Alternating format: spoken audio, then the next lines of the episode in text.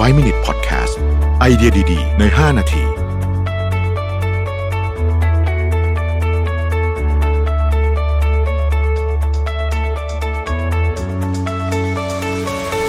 สวัสดีครับ ยินดีต้อนรับเข้าสู่ 5 minutes podcast นะครับคุณอยู่กับรวิทยานุสาหะนะครับ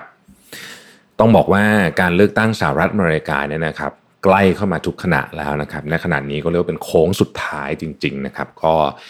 มีการต่อสู้กันอย่างดุเดือดนะฮะระหว่างโดนัลด์ทรัมป์กับโจไบเดนนะฮะ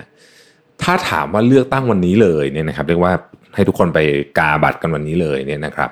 เชื่อว่าโจไบเดนเนี่ยชนะแน่นอนนะครับเพราะว่าโพลเนี่ยนำทุกโพลจริง ๆ แล้วก็นำเยอะด้วยนะครับ แต่ว่าโพลนำเนี่ยเราก็เคยเห็นมาแล้วนะฮะโพลนำแล้วก็วันเลือกตั้งจริงเนี่ยแพ้ก็มีเยอะนะฮะอย่างคราวล่าสุดเนี่ยฮิลลารีคลินตันก็นำนะครับ แล้วก็ ก็ตอนหลังก็พ่ายแพ้กับโดนัลด์ทรัมป์ไปนะครับดังนั้นโพลก็คือโพลนะฮะยังบอกอะไรมากไม่ได้นะฮะแล้วก็เคยมีหนังสือพิมพ์ฉบับหนึ่งกล่าวไว้นะครับบอกว่า 3-4 เดือนสำหรับการเมืองสหรัฐเนี่ยเหมือนแบบ1ปีแสงคือมันอีกนานมากนะฮะยังมีอะไรที่พลิกกลับไปกลับมาได้ตลอดเวลา แต่วันนี้อยากจะชวนท่านมาคุยกันเรื่องของ เท็กซัสครับคือเท็กซัสจะเป็นรัฐที่น่าสนใจในหลายประเด็นนะฮะอย่างที่เราทราบกันนะครับว่าระบบการเลือกตั้งประธานาธิบดีของสหรัฐอเมริกาเนี่ยเขาใช้ระบบที่เรียกว่า electoral college นะฮะคือกล่าวง่ายๆก็คือว่าคนที่ชนะในรัฐนั้นเนี่ยจะได้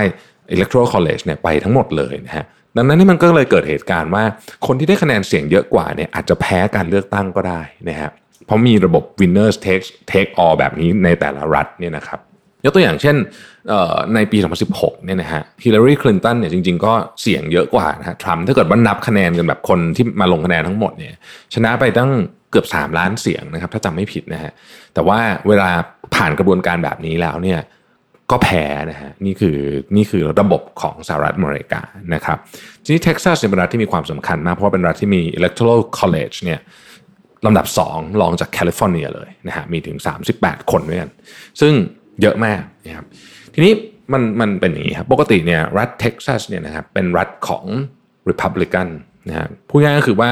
ไม่เคยมีประธานาธิบดีเดโมแครตเนี่ยมาชนะที่รัฐเนี่ยตั้งแต่สมัยจิมมี่คาร์เตอร์นู่น 1976นะครับ40 กว่าปีมาแล้วเนี่ยนะฮะแต่ว่าครั้งนี้เนี่ยน่าสนใจมาก เนื่องจากว่าต้องบอกว่า คนจำนวนมากที่เป็นฐานเสียงของทรัมป์เนี่ยนะฮะหรือของริพับลิกันเองเนี่ยไม่ค่อยพอใจกับการรับมือโควิด -19 ของโดนัลด์ทรัมป์สักเท่าไหร่นะครับก็เลยมีคนค่อนข้างที่จะมีความรู้สึกว่าอยากจะเปลี่ยนใจนะฮะ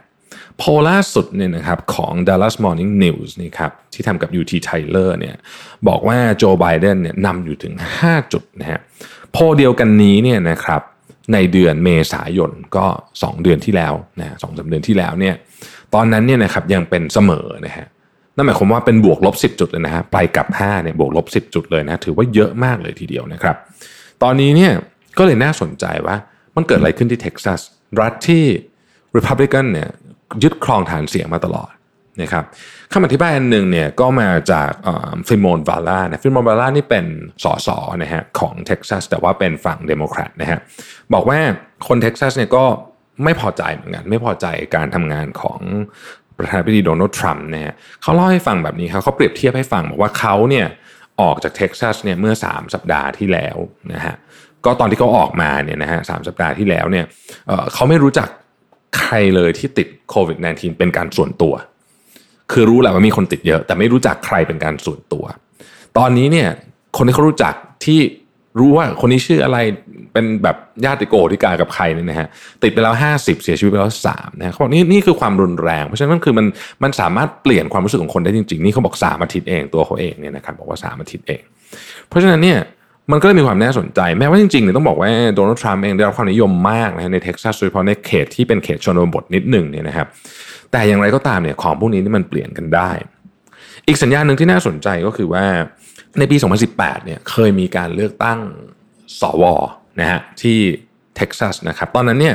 คู่แข่งก็เป็นการแข่งขันกันระหว่างเบต้าโอโรกนะครับเบโตโอโรกนะครับขออภัยนะฮะเราก็แข่งกับเท็ดครูซนะฮะเท็ดครูซนี่ก็เป็นสวคนดังคนหนึ่งนะฮะ โอรกเนี่ยแพ้ไป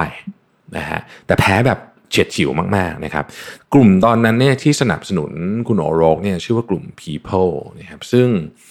กลุ่มนี้เนี่ยออกมาสนับสนุนโจไบเดนในครั้งนี้ มันเลยน่าสนใจมากเพราะว่าครั้งนั้นเนี่ยเขาเชื่อกันว่าที่คะแนนมันใกล้กันมากเนี่ยก็เพราะการสนับสนุนจากกลุ่มนี้นี่เองนะครับ ซึ่งหากว่า โดนัลด์ทรัมป์แพ้ที่เท็กซัสในการเลือกตั้งครั้งนี้เนี่ยนะฮะมันจะไม่ได้เป็นเพียงแค่เรื่องของการแพ้ชนะกับตำแหน่งประธานาธิบดีเพียงอย่างเดียวเท่านั้นนะแต่ว่ามันอาจจะเปลี่ยนแปลงเขาเรียกว่าเป็น